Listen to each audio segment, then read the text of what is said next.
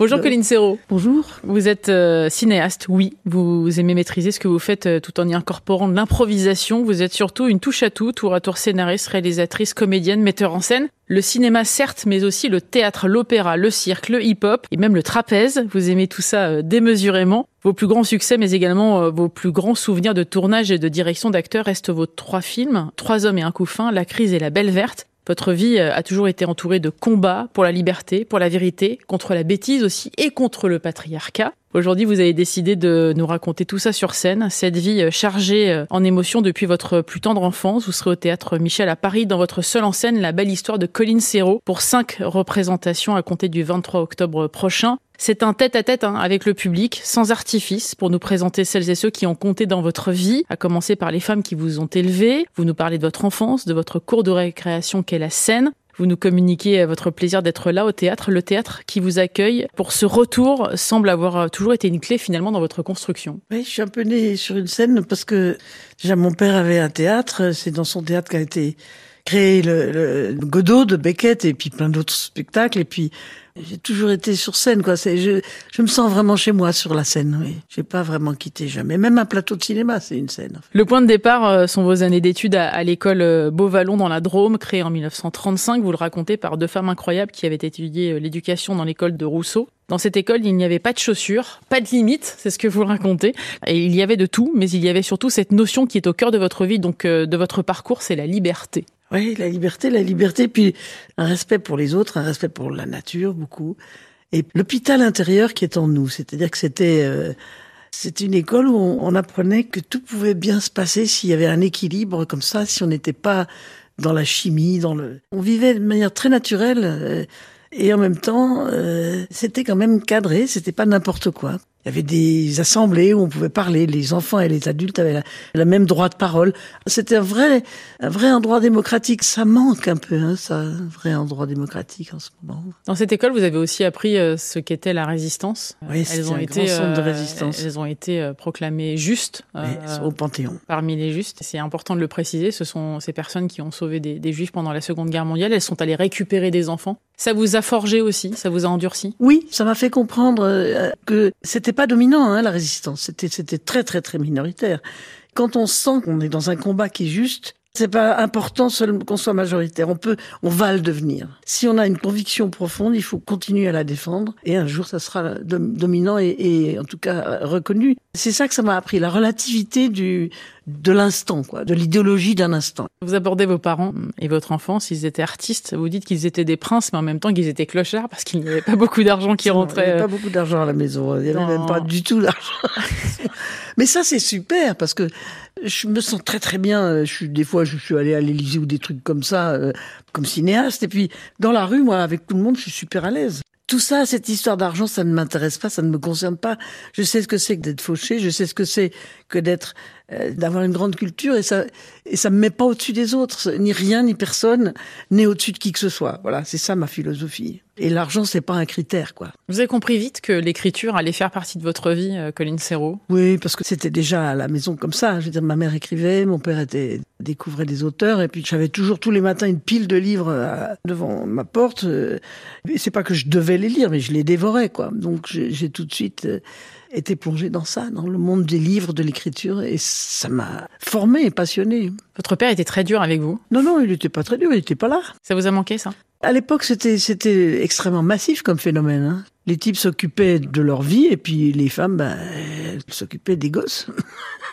Mais comme ma mère était en plus une intellectuelle et quelqu'un qui était remarquable euh, sur le plan intellectuel et sur le plan artistique, euh, bah c'était difficile. Ouais, c'est difficile. Que gardez-vous d'elle d'ailleurs, Colline Serrault? Une infinie admiration. Qu'est-ce qu'elle vous a transmis alors? Ben déjà l'écriture, parce que c'était une écrivain formidable, et puis la rigueur dans, dans tout, dans l'écriture, dans le travail, dans je suis quelqu'un de très très rigoureux quand je tourne aussi. À 18h30 ou à 19h30, quand le tournage se termine, je suis rien et je ne veux être rien.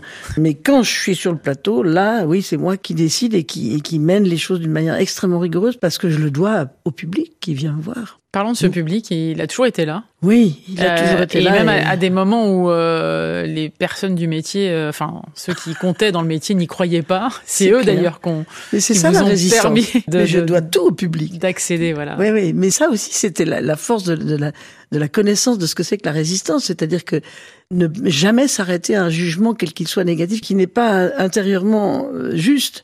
Alors que le jugement du public, il est souvent, il est souvent juste. Lui, il compte pour moi. C'est pour ça que je fais des projections avant pour voir comment, qu'est-ce qui marche, qu'est-ce qui marche pas.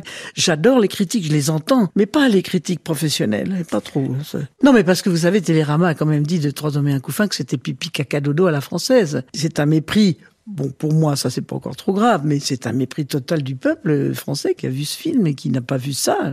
Bon, on sent que ça vous a contrarié quand même et vexé.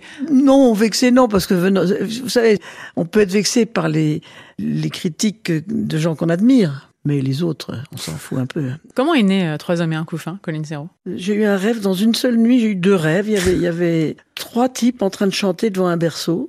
Et l'autre rêve, c'était un type qui perd son boulot et sa femme le même jour. Donc ça a donné la crise et, et trois hommes, voilà. Cette nuit était pas mal quand même. Comment vous l'avez vécu cette, euh, cette ascension, cette notoriété, ce succès extraordinaire, 12 millions de spectateurs? C'est pas la chose la plus facile à vivre. euh, C'est c'est très heureux, c'est merveilleux, mais c'est surtout artistiquement que c'est merveilleux parce qu'on se dit bon, j'ai touché des points sensibles sur le plan aussi euh, politique, je veux dire sur le plan de l'organisation de la société. Même si ça n'a pas été verbalisé, ça, mais ça mettait l'accent sur quelque chose qui était en train d'arriver, qui était latent. Après, le, le succès, c'est compliqué à gérer. On n'est pas, on est- on n'est pas infaillible. C'est pas parce qu'on a un succès que voilà, on apprend aussi beaucoup par les échecs. On apprend parce qu'on se pose des questions. On se dit mince, qu'est-ce que j'ai raté Le succès, c'est dangereux. Pour moi, ça peut être dangereux. C'est très heureux, tout ça, mais il faut pas que ça vous éloigne aussi des gens avec qui on vit, parce que tout d'un coup, on se prend la tête comme une pastèque. Non, non, non. Faut rester modeste. Et surtout, on est au service d'une idée, d'un art et du public. Enfin, ça, on, on fait ça pour les autres, on fait pas ça pour soi. L'idée du film euh, n'a pas forcément euh, séduit au départ les producteurs, ni certains acteurs, Ah, pas certains acteurs, tous les acteurs. sauf Les- ceux qui sont dans le film. Il y en a trois qui ont trouvé que c'était bien, mais ils sont dans le film. Tous les autres ont trouvé que c'était vraiment sans aucun intérêt, que parler d'un bébé, ça avait aucun intérêt. Ça donne bien l'état un peu bêta dans lequel se trouve le patriarcat. On sent qu'il y a toujours eu un attachement aussi à faire de ce que vous proposiez quelque chose qui suscite le débat. Oui, c'est-à-dire que je réfléchis beaucoup, je lis beaucoup, je, suis très intéressée par la géopolitique, par la philosophie, par tout ce qui se pense, tout ce qui se dit. C'est pas, ça vient pas comme ça. C'est un gros boulot de se tenir au courant de, de où va la société, comment elle va, être témoin de ces mouvements-là. euh, c'est ma passion. Et en même temps, de le faire dans l'humour, la poésie aussi. C'est quand même de l'art, c'est quand même de la lumière, c'est des images. Donc voilà, c'est un ensemble de choses. Et c'est, hum, alors on me dit, ah oui, mais vous faites des comédies. Non, je fais pas des comédies. Moi, je fais des trucs que je, je les fais comme ça, quoi. Si c'est drôle, tant mieux. Mais enfin, Trois hommes un couffin, c'est quand même l'histoire de l'abandon d'un gosse, quoi. C'est pas, c'est une tragédie au départ. Je cherche pas à faire des comédies, mais à penser les mouvements de cette société, oui, ça, oui, ça m'intéresse, ça me passionne, ça, oui. Ensuite, vous parlez de la crise avec la scène jouée par Maria Pacôme. Euh, C'est une tirade hein, qui marque le bilan d'une mère qui a fait tout ce qu'elle devait faire hein, pour ses enfants, euh, son mari, pour sa famille, et qui a décidé de vivre tout simplement avec un homme euh, plus jeune qu'elle. C'est marrant comme à l'inverse, ça fonctionne rarement d'ailleurs. Comment vous avez vécu euh, MeToo et l'affaire Weinstein? Bah, c'est-à-dire comme enfin l'abcès est, est sorti, quoi. Attendez, il y a plein d'autres abcès qui vont sortir, là, hein. Comme? Ah bah la pédophilie quoi, c'est énorme, énorme, les incestes. Sylvie Pierre Brossolette, elle est géniale, elle, elle fait un boulot là en ce moment. euh, et il y a toujours des crétins qui sont là pour lui dire ah oui mais la liberté sexuelle, ah oui la liberté sexuelle, euh, on adore ça nous, hein, on la pratique, hein, mais mais pas avec les gosses quoi. Je veux dire il y a un truc, euh, non non c'est donc je l'ai vécu comme un comme un soulagement pour un truc pour lequel je me suis toujours battu quoi, toujours toute ma vie. Comment on peut expliquer que ça ait mis autant de temps à exploser? Parce que le patriarcat est une puissance qui est extrêmement forte. On le voit bien en ce moment avec la manière dont il gère les affaires du monde, qui est, qui est en dépit du bon sens, quoi. On n'est pas aux affaires, nous, hein. Et, vous voyez où ça nous mène, quoi. Ça va pas du tout. Euh, la guerre partout, le, réchauffement climatique. Le, patriarcat est puissant. Le patriarcat, il est multimillénaire. Et il va falloir qu'on le chahute et qu'on le vire avec la complicité des hommes intelligents. On va pas faire la guerre entre les hommes et les femmes, on va faire les guerres contre un système d'oppression où il y a des collabos meufs aussi. Hein. Il y a ça aussi, mais c'est pas grave. On y arrivera, mais c'est un système mortifère, c'est un système qui nous emmène à la cata, quoi. Est-ce que vous comprenez que certaines essayent de défendre euh, encore aujourd'hui ce genre de personnalité? Oui, mais vous savez, il y a énormément de corruption, il y a énormément de, énormément de gens mouillés, donc euh, c'est difficile de parler. Ils se taisent, quoi. Ils se taisent, mais à un moment, ça va sortir, c'est une bombe, c'est une cocotte minute, le truc. Plus on met le chapeau sur la cocotte, plus ça explose fort. Faire gaffe à ça. Ça vous donne envie de, de faire un film là-dessus, Colin Serrault? Non, parce que c'est trop douloureux. Vous dites euh, je suis une femme et je dirige. Pourtant vous détestez le mot féminisme. Ça dépend ce qu'on met derrière. Enfin, si féminisme, mais la définition féminisme, c'est lutter pour l'égalité. Si cette définition c'est ça, tout le monde est féministe. 100% des gens sont, doivent être féministes. Mais après, bah, il y a le, les patriarches qui luttent pour. Il euh, faut quand même que je garde mon pouvoir et tout ça. Oui, mais ok, mais c'est des abrutis. Je me suis demandé si vous aviez euh, souffert d'être une femme, euh, Colline Serrault, euh, en tant que cinéaste. Est-ce que ça a été plus difficile? Non. Maintenant, c'est plus difficile. Parce qu'à l'époque, on était tellement peu. On était jeunes, on avait beaucoup de charme, tout ça. Ça allait, on menaçait rien du tout. Mais maintenant, il y a plein de femmes qui font des films, qui sont très très bien, ou des films mauvais. D'ailleurs, d'ailleurs, c'est la définition de l'égalité, c'est ça. C'est quand il y aura autant de crétines que de crétins à l'Assemblée nationale. Et il y en a. Mais de toute façon, pour moi, ça, ça rentrait même pas en ligne de compte qu'il y ait des difficultés. J'ai été un tel bulldozer de vouloir faire les trucs. J'ai eu énormément d'obstacles, mais je croyais pas que c'était possible, que ça soit pas possible de le faire. Voilà. Maintenant, je crois que c'est différent parce que là, les femmes, elles, elles sont dangereuses. Là, elles sont, elles sont là, elles sont bourrées de talent et, et elles pensent le monde, elles pensent bien. Votre spectacle s'intitule euh, La belle histoire de Colin Serrault.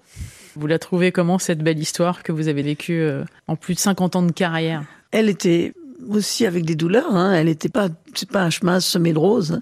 On a mis ce titre-là, ce qui est chouette parce que ça fait envie, parce que c'est vraiment un spectacle très très comique. Mais, mais si vous voulez, on peut jamais dire qu'une vie a été que une belle histoire. Quoi. Une vie, c'est c'est complexe. Il euh, y a des trébuchements, il y a des douleurs, il y a des chagrins, puis il y a des il y a des grandes joies. Enfin, c'est comme tout le monde. Hein. Donc grande joie de monter sur scène. Ah ça oui, ça un bonheur total. Mais surtout s'il y a du monde. À vous de venir. Merci Colline Serrault d'être passé dans le monde d'Elodie sur Merci. France Info. Vous serez sur scène à compter du lundi 23 octobre prochain avec votre seule en scène au théâtre Michel à Paris. La belle histoire de Colline Serrault, soit cinq dates exceptionnelles et je précise, sans rien spolier, qu'on vous découvre en trapéziste. J'en dis pas plus. Oui. Merci beaucoup. Et il y aura une reprise en janvier probablement. Merci beaucoup. Merci Elodie.